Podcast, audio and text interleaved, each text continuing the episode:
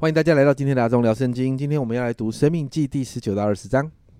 今天在十九章中，其实谈到了几个主题。十九章的一到十三节，再一次谈到关于逃城的相关规定。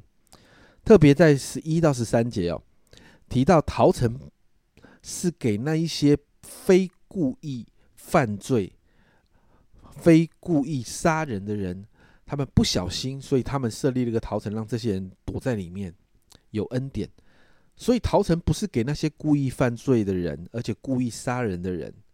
来进去里面，好像可以逃避责任的。所以这里说到故意犯罪的，就算逃进陶城，也要被抓出来。接着到了十四节，提到不可以挪移承受啊为业之地的那些地的地界，因为这些地界是神所定的，神所赐的，不可以挪移它。接着到十五到二十一节，谈到面对见证跟假见证的处理方式。然后到了二十章，这一整章其实都提到关于战争的条例。一到九节提到有一些的人，一些因为一些的状况，他就可以不需要去参加战争，所以免参战的人的一些规定就在一到九节提到了。然后到了十到十八节，提到遇到一个城的时候，当以色列百姓他们在征战的当中遇到一个城的时候，是不是要开战的一些相关条例？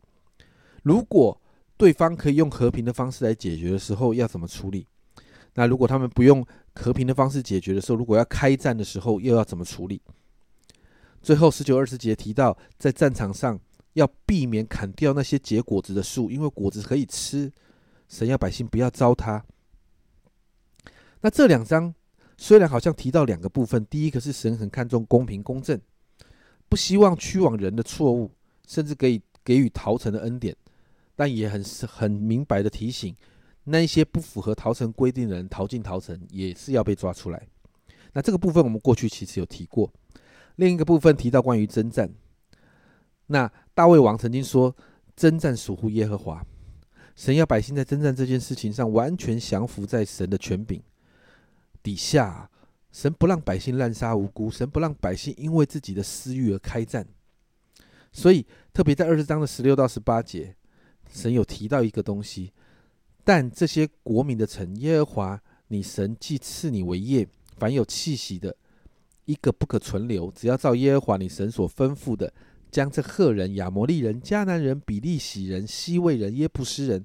都灭绝尽尽。后面这个很重要，免得他们教导你们学习一切可憎恶的事，就是他们向自己神所行的，以致你们得罪耶和华你们的神。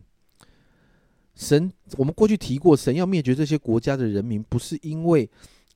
好像神是一个滥杀无辜的神，而是因为这些人民的罪恶。那神透过以色列百姓的手要来灭绝他们，神要百姓不可以随便征战，神要百姓连征战的所有细节都要照着神的法则走。还是回到那个主题是，神是看重公平公义的，没有罪的神不会滥杀无辜。但有罪的神一定处理。这两章虽然提到的主题不同，但仍然围绕在神是圣洁的神，神也是全然公义的神上面。因此，神要百姓面对罪啊、审判这些事情的时候，照着神的法则走，甚至神自领自己带领百姓的征战的这个过程，也其实都在这个法则里面。所以，今天我们来祷告，求圣灵帮助我们，里面常常保有圣洁的心。